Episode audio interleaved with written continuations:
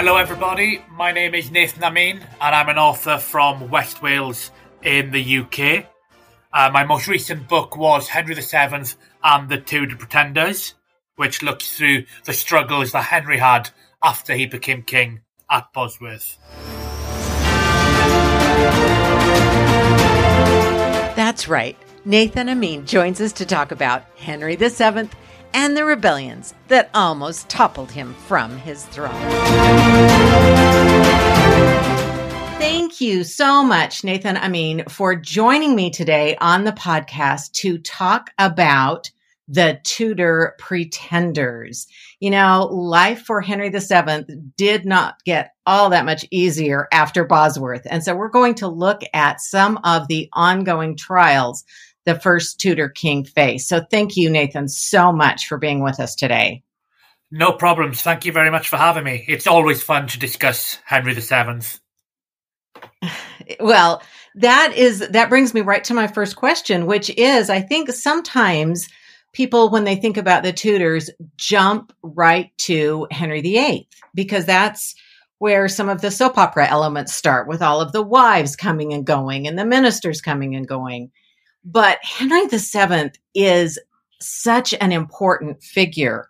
And I wonder if you could just share a few things about why Henry VII is so important and why it's so important we don't jump right to Henry VIII.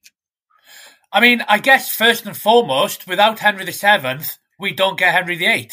We don't get Elizabeth I. We do not get the Tudor dynasty. So, first and foremost, Henry VII is very important to anyone who studies the subject of the Tudors or is interested in the subject of the Tudors because we owe the Tudor dynasty to him. Um, his rise to the throne was remarkable. He is without doubt the most unlikeliest man ever to sit on the English throne. This was somebody who was not born to be king. Even on the day of the Battle of Bosworth, the day that he won the crown, Henry was against battling heavily against the odds. There is no way Henry should have won at Bosworth Field against the great royal army of Richard III. We often have this idea brought down through the centuries that Henry uh, was responsible for uniting the warring houses of York and Lancaster. And many now try to claim that that was just a creation of later writers like William Shakespeare, Tudor propaganda. However, the fact is that Henry truly did come to the throne to reconcile England. Um, certain aspects of the Wars of the Roses may have been, you know, amplified to try and make him appear to be more of a saviour than he was. But the fact remains that Henry did end the Wars of the Roses, and that cleared the way for England to undergo the Renaissance period that it experienced under his son Henry VIII. And so on the timeline continues down to the present day. That's great. I really like that idea that that he is the one who tamped down all those ongoing rebellions that had made the crown almost a revolving door. So that's really important and um, he did end that war. So that's great. Now, that, however, didn't mean there weren't challenges to him. And there are a couple of young men identified in your book as the pretenders who ended up claiming to be better suited or better placed or better options to be king. Now, they're young men. So what made them such potent threats to Henry VII after he was crowned. He's sitting on the throne, and yet these two young men are really still serious threats. Can you tell us about who they claim to be? I suppose, first of all, I should clarify uh, what I mean when I say Henry VII ended the Wars of the Roses is unlike how he tried to portray himself uh, as ending them by simply winning Bosworth, Henry first had to get through his reign. So Henry ended the Wars of the Roses only once he overcame all rival claimants as well, including the Pretenders. Uh, Henry ended the Wars of the Roses at the end of his reign rather than at the start. And that's because as you've just introduced, there were further challenges to his authority. Now, the first challenge was by a pretender called Lambert Simnel. Uh, it's quite a complex matter, the Lambert, Lambert Simnel conspiracy, which is probably why I've written a book about it. Um, but in short, after Henry had come to the crown, most people believed the princes in the tower were dead. But there was yet one living Yorkist heir in the kingdom, and that was the Earl of Warwick, who was Richard III's nephew from his brother George, the Duke of Clarence. This Earl, uh, Edward of Warwick, was in the Tower of London, but he clearly had a strong claim to the throne. Now, in the first couple of months of Henry Henry VII being king, there was a small rebellion by supporters of this young Warwick, but they didn't have a figurehead, and the conspiracy quickly collapsed. Lo and behold, suddenly a couple of months later, a new rebellion starts, and suddenly, at the forefront of this is a 10 year old boy who his supporters are now claiming was the real Warwick. What's quite, uh, what's quite puzzling about this is that Henry VII had the real Warwick in the tower, and he simply brought the real Warwick out of the tower and paraded him through the streets of London and went, How can this other boy be Warwick when Warwick is here in front of us? So this conspiracy didn't really get much support within England itself, but it did get a lot of support across the sea in Ireland. And this can probably be down to the fact that Ireland, during the Wars of the Roses, had always been quite a strong Yorkist island. And the real Edward of Warwick's father was, in fact, born in Dublin. So suddenly we have a conspiracy in Ireland, led nominally by this 10 year old boy, but in truth by a group of Irish and German mercenaries and John de la Pole, another Yorkist nephew of Richard III. So, why why did this conspiracy occur? I think it's as simple to do as there was a group of dissident Yorkists who wanted to get power. They've seen how easily a king can be killed on the battlefield and how simply power can be seized. So this is where the Lambert Simnel conspiracy um, starts, really. A, a small dissident Yorkist attempt to claim the throne. That's fascinating because, as you say, when the actual Earl of Warwick is right there, it seems like it would be a non starter right out of the gate, but it did take hold. So, why were the Irish, other than, so they've always been Yorkist supporters, are there other reasons that the Irish were so eager to support Lambert Simnel in his claim? Not necessarily. I mean, Ireland had always been a bit of an a bit of an odd island when it came to to English kings ruling it and governing it. They always struggled to tame uh, what they considered the Irish wildness. Um, so you know, the Irish were always up for a fight, um, and I think it's just as simple as you know they didn't have Google or Wikipedia to try and check the latest news when when when they're based in Ireland in Dublin in 1487 and suddenly they're presented by a legitimate Earl, John de la Pole, the Earl of Lincoln, was a legitimate Yorkist uh, Earl and a nephew of Richard III. When he suddenly appeared in Dublin and went, Everybody, see this 10 year old boy? He is the Earl of Warwick. He is the son of George of Clarence, who was born in this city, and he has come to claim the English throne. There's no real reason why the people of Dublin wouldn't have supported that. You know, they would have taken this at face value. And in fact, they went ahead and crowned this 10 year old boy, who we now call Lambert Simnel. They actually crowned him a king in Dublin Cathedral, which was a very bold move, really. Uh, even in the years that Henry Tudor had been across in France, he never dared to crown himself king until he became king. But that's exactly what these rebels did in Dublin and with an army, an army full of Irish and German mercenaries that they hired, they invaded the north of England and they tried to uh, flock south through Yorkshire, which had been loyal to Richard III. They hoped there would be this great popular uprising in support of this boy. But it didn't really happen. The people of England were hesitant to support this rebellion. Um, but nonetheless, you know, once you've invaded, you don't really have a choice other than to carry on. And that's exactly what the rebels did until they met at the Battle of Stoke Field in uh, June 1487, where, with a bit of struggle, Henry VII and his royal army finally defeated them. That brings us to an important point because I've seen the Battle of Stoke Field listed as the final, in quotation marks, final battle of the Wars of the Roses, that it took that one last battle. Would you agree with that? Do you think that sort of ended the idea of the wars between York and Lancaster?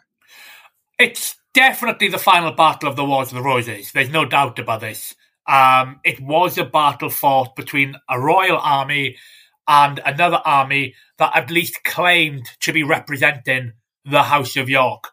Um, it's an interesting aspect, this later part of the Wars of the Roses, because in our mind we still try and portray it as being a war between York and Lancaster. But this final phase of the Wars of the Roses, the Battle of Bosworth and the Battle of Stoke Field, are really they're really squabbles between the House of York themselves. I mean, when Richard III became king, he splintered the House of York. There were people within the House of York who had always been loyal to Edward IV, and there had been people who had been loyal to Richard III. When Richard took the crown from Edward IV's children, all of Edward IV's uh, supporters decided they couldn't support Richard, and they flocked to the side of Henry Tudor. So Henry Tudor was really pushed to the throne by supporters of Edward III, Yorkist supporters. And this continued onto the Battle of Stoke Field, where Edward IV's Yorkist supporters are still supporting Henry VII. They're still on his side. He is their man now. They are now Tudors. And then on the other side, we still have this little Yorkist conspiracy full of those members who had supported Richard III and George of Clarence, just, you know, giving it one last throw of the dice. So it's still very much this kind of splintering within the House of York that's taking place. But Henry emerges victorious again. He wins his second battle, and that's it. We don't get any more battles again that have a dynastic heir to them. Uh, Henry does have one final battle he has to win during his reign, which is another rebellion, but this time from the Cornish in 1497. But the Battle of Stokefield in 1487 is the final dynastic battle for the Crown of England during this period. So, yes, Stokefield is the final battle of the Wars of the Roses. Well, thank you. And thank you for that clarification that it's really squabbles within the House of York. And it seems like that's one of Henry VII's greatest victories in some way is that he's able to keep the loyalty of Edward IV's supporters on his side. And that's what it really enables him to take the throne and then to keep the throne. So he's going along, and you mentioned that there's another rebellion coming with another figurehead. And I wonder, you know, this first attempt had failed, or Lambert Simnel's, the person we call Lambert Simnel, that attempt failed. But a few years later, there's another attempt to find a young man and have him take on the um, identity of another claimant to the throne. So, can you tell us a little bit about why this pattern sort of repeats itself, where there's another young man claiming to be somebody who has a better claim to the throne than Henry Tudor? We just have to consider that Henry VII had tried to reconcile England and most people had bought into it. But you're never going to get everybody. Uh, when Henry swoops to power, bringing all of these Edwardian Yorkists back, you know, these old Lancastrians back to the th- back to the country. Unfortunately, some people who were around during the reign of Richard III are going to lose their jobs. They're going to lose their likelihood, their livelihoods, and that's what happens. We just get some people, um, you know, who who are anti Henry VII. They've lost everything with the downfall of Richard III. So what do they do? They look to rebel. You know, you were always going to have a small amount of dissidents around. And that happens again in 1491. So four years after the Lambert Simnel conspiracy has collapsed, this, you know, this handsome uh, teenage boy turns up in Ireland again, um, where a small group of English Yorkist dissidents claim that he was, first of all, they claim he was the bastard son of Richard III. Then they claim he was actually Prince Richard, the younger of the princes in the tower. And from there, a new conspiracy is born. Now, this is a very complex matter, trying to, you know, unwind just who was this boy that we call Perkin Warbeck. Um, you, people are going to have different opinions on it, and it's quite uh, it's quite a contentious matter because it also ties into the fate of the princes in the tower. I think, for my money, this boy who turned up in Ireland in 1491 was an impostor. He was a fraud. Uh, I think there's far too much circumstantial evidence around that suggests that he was anything other than an impostor. But the fact is, is that for the next seven years, he was able to garner support repeatedly in different countries around Europe to try and launch this attack on Henry VII. What's very important is that every country he gets support from happen to have their own issues at that time with Henry VII. So, first of all, he lands in Ireland. The Irish don't want any of this. They've just been comprehensively defeated in battle four years earlier. They say, no thank you, we're not supporting another rebellion. Warbeck leaves Ireland and goes to France. France is in a state of war with Tudor England. So the French are very happy to support this, this boy they now call Prince Richard. Henry VII invades France and brings the French to the negotiating table. He says, if you kick Warwick, uh, War, uh, Warbeck out, I will leave. And that's what the French do. They move Warbeck on. He leaves France. He goes to Burgundy, another country now in a state of war with England. He gets support in Burgundy. He tries to launch another invasion on England. It fails. He goes back to Ireland. They don't want him. Again, they attack him. He moved on to yet another country that's in a state of war with England, Scotland. So we see a pattern of Warbeck not able to land in England and create an uprising. He only gets support from people who want to go against Henry VII for their own reasons. And that for me is something that's very it's crucial to understanding just why Warbeck was able to continue for multiple years. Um, it's not that Henry VII was worried or scared of Warbeck, which is often said. It's that, well, it's just somebody just trying to attack you and he's being funded by other countries. Because we have to remember, Henry VII himself was, to many, uh, you know, to, for many respects, a pretender. And he was simply sent into England by the French king to cause some trouble for Richard III. Who would ever have believed that Henry Tudor, armed by the French, would have become king? So Henry knew this from personal experience.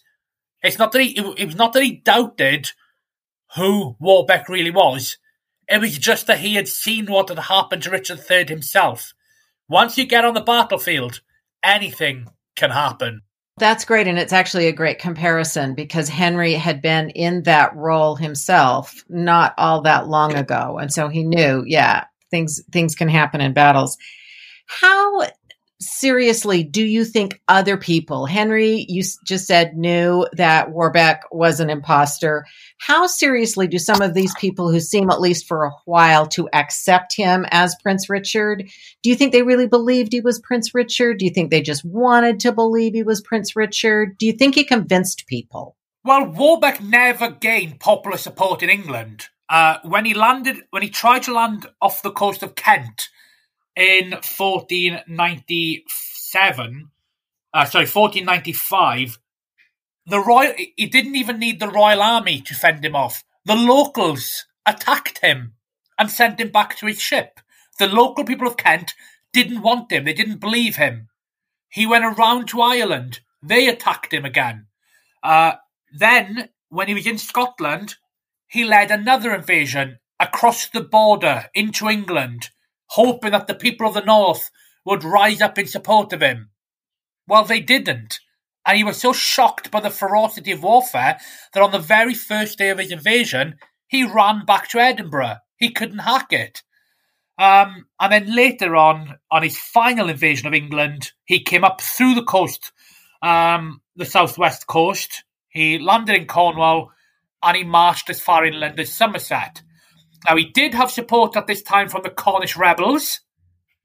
He got support from the Cornish just a couple of months after Henry VII had defeated them in battle. So again, we can see this recurring theme that Warbeck could only get support from those who hated the king. But the rest of the English, there was no popular support. He never gained popular support in England.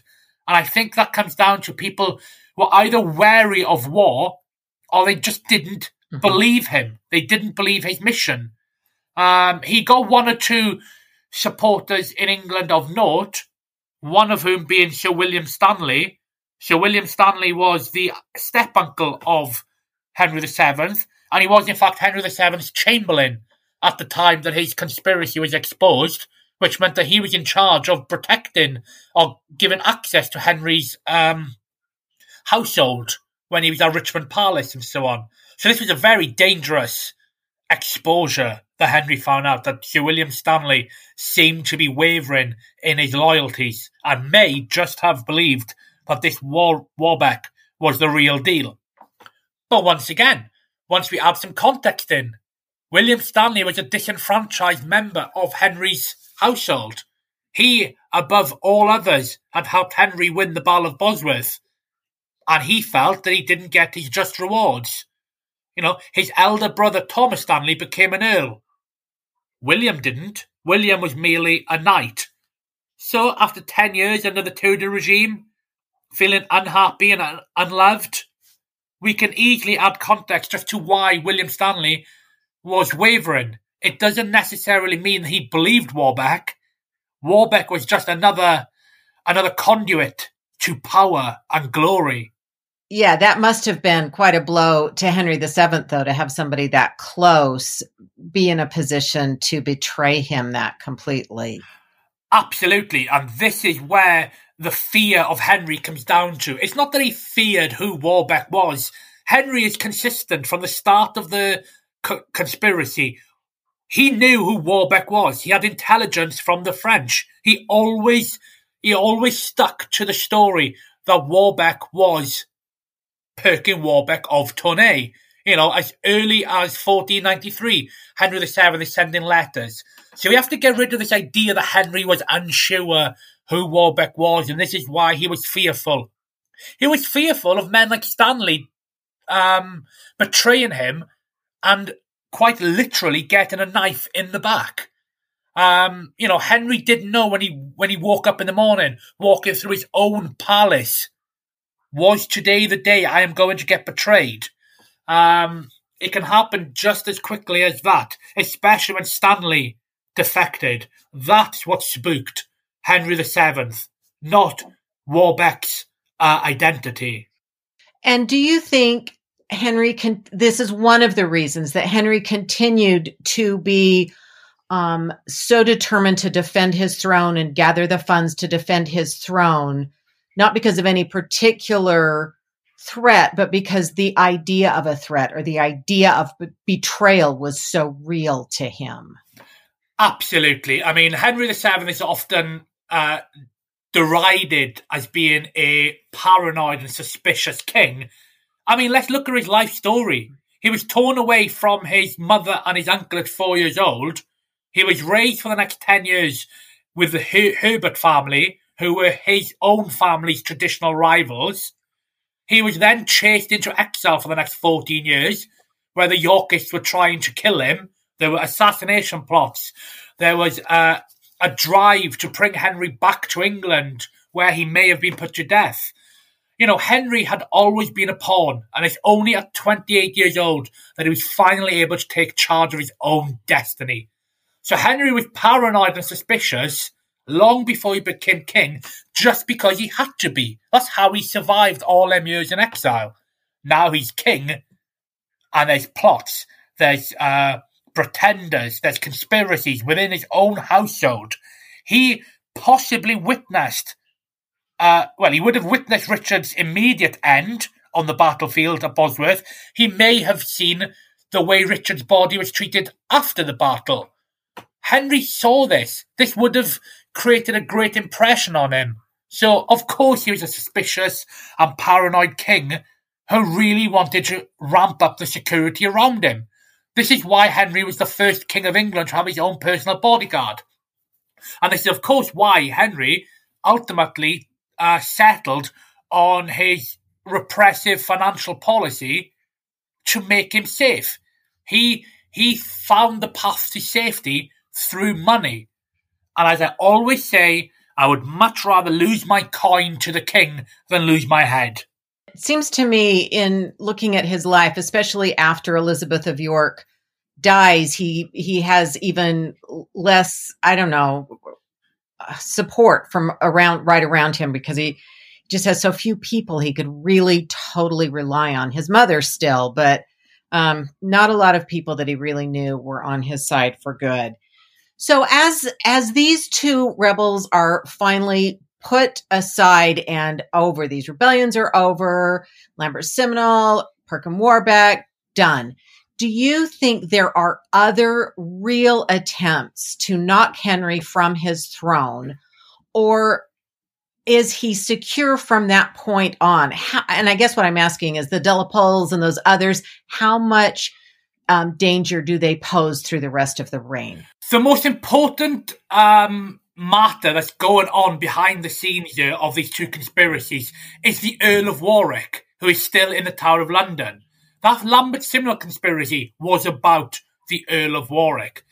Uh, Perkin Warbeck, once he got thrown into the Tower of London, another conspiracy occurred between Warbeck, the Earl of Warwick, and another group of conspirators who are trying to break both boys, oh, well, both men by that point, out of the Tower of London. Uh, that's why ultimately Warbeck and Warwick were put to death in 1499 because Henry wanted to get a, a, a, a matrimonial match with the Spanish, the marriage of uh, Catherine of Aragon with his son Arthur Tudor. And the Spanish essentially said, we're not sending our daughter over to you until you take out all threats to the crown. That's where Warwick and Warbeck's downfall came. Now, with regards to the De La Poles, they weren't as serious a threat. Now, they were legitimate Yorkists, um, but by this point, by 1500 and onwards, Henry was insuperable. He had too much money. England had yet to rebel fully against him. Uh, they stood no chance ultimately. And as we saw later on, uh, he did manage to get Edmund de la Pole back in chains in the Tower of London, and he would ultimately be executed under Henry VIII.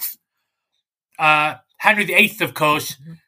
took things up a, an entire level, didn't he, when it came to to taking out uh, rival contenders. People always say the Tudors like to eliminate all their threats, and I'm always keen to say not the Tudors. Henry VIII. Henry VII only has one person on his record across a 24 year reign of executing, and that was Edward of Warwick. And even though we can perhaps claim that his trial was, you know, to some extent a show trial, there was still there was still evidence of wrongdoing there that um, that were grounds for a judicial execution.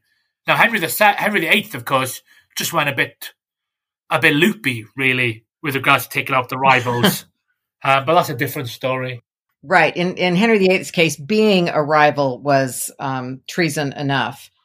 All right. Well, this is a fascinating way of looking at Henry VII and seeing how the rivals who were embedded into the whole story did continue to make claims and threaten his throne. So it seems to me, and I know this is partly because when I have you here, and I consider you one of the experts on this whole topic, the story of the princes in the tower is is part of this. It's just really difficult to see Henry VII without seeing Richard III and the princes is, is a big part of this. So, can you just give us a little bit of your views? And I know you have them on the princes in the tower and what they represented to Richard and what they represented to Henry and how sort of the aura of those two young boys continued to haunt through those histories. I think the sad thing is that the princes in the tower were just doomed by their blood and they were doomed by the actions of the men around them.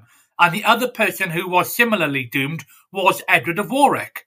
Uh, Edward of Warwick, you know, through no real fault of his own, had to be kept in that tower by Henry VII throughout his reign until his death because of the actions of the men around him. And by the men around him, I'm looking at Edward IV, George Duke of Clarence, and Richard III, the York brothers. You know, talk about dysfunctional family who saw the downfall of their own dynasty.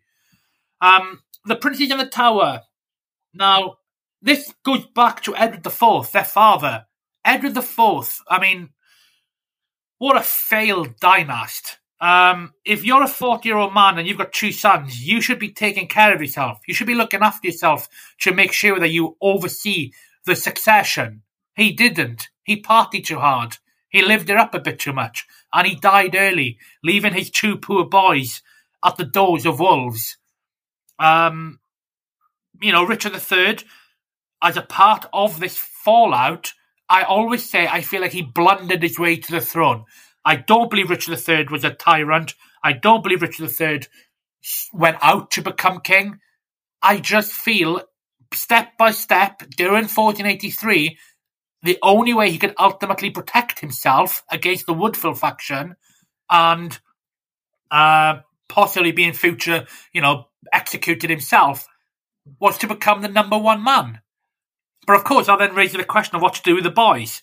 Now, we can sit and argue all night long, and believe me, I have many, many times over what happened with the Princes in the Tower. And I'm happy to accept all possible scenarios. Margaret Beaufort, Henry Tudor, they survived. Um, somebody else did it, Buckingham did it, etc. I can only accept all other scenarios if we always place Richard III as the likely culprit at the top. Let's work through that, and then we move on to the next next suspects. Any any police detective, any you know investigator of crime, they never jump to the third or fourth scenario when investigating a crime. You start off with the most likely and obvious answer, and that's always going to be Richard III. Anyone who anyone who doesn't start off at that point, it's just being absurd. To be honest, it's Richard III we have to look at his motives, his opportunities, his means, you know, his reasoning. He's got them all.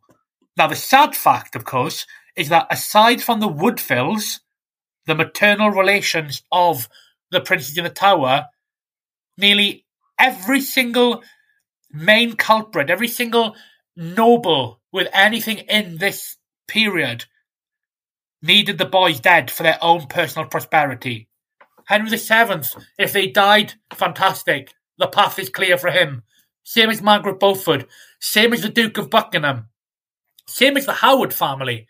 The Howards, their, their rise uh, and the titles they held were taken from the princes. You know, they needed Richard III to be to be king, as did Buckingham. These were two families not in favour under the Woodvilles and not in favour under Edward IV.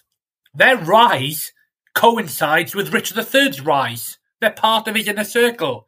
So they needed the princes dead for them to grow. And then how many other members related to these people's households, you know, could have been involved? If you're just a lowly, if you're if you're one of the Duke of Buckingham's servants, you know, yes, okay, you can be a servant to the Duke. Why not be the servant to a king?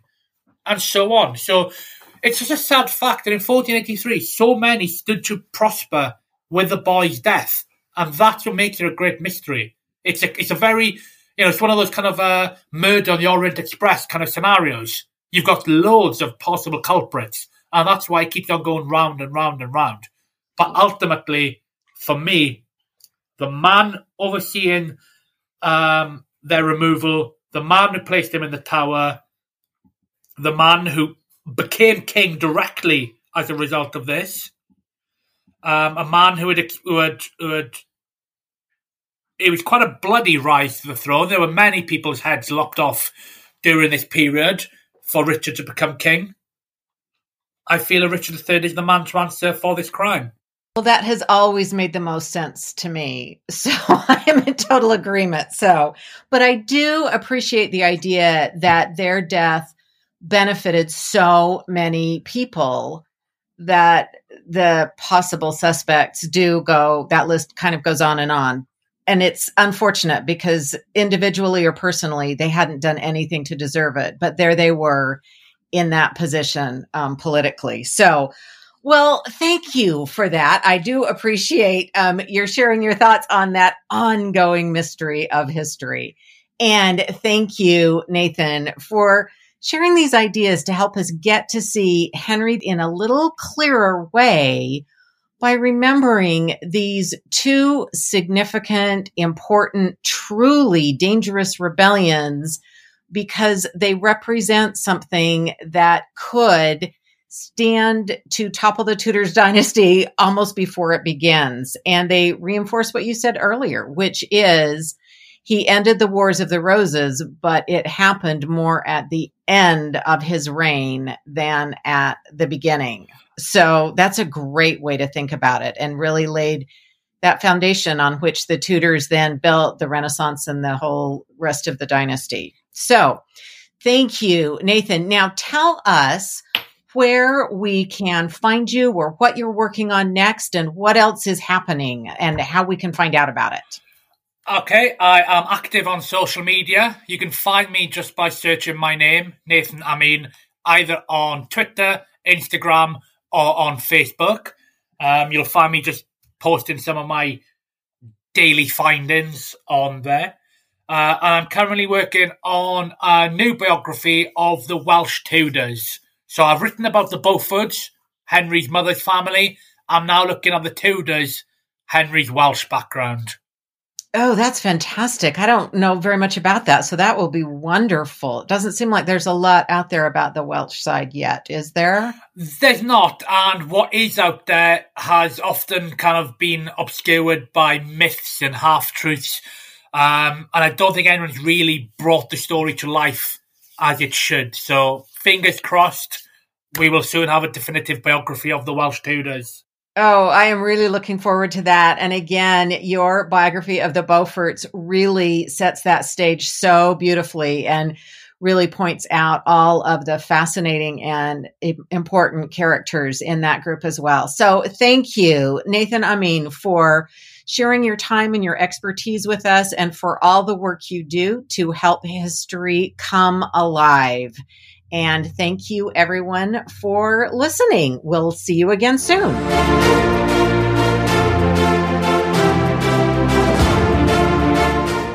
Thank you so much for joining us.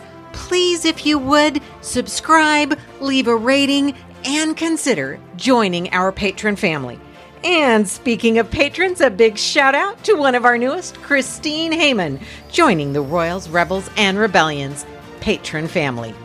Please have a great week and let's keep shaking up history together.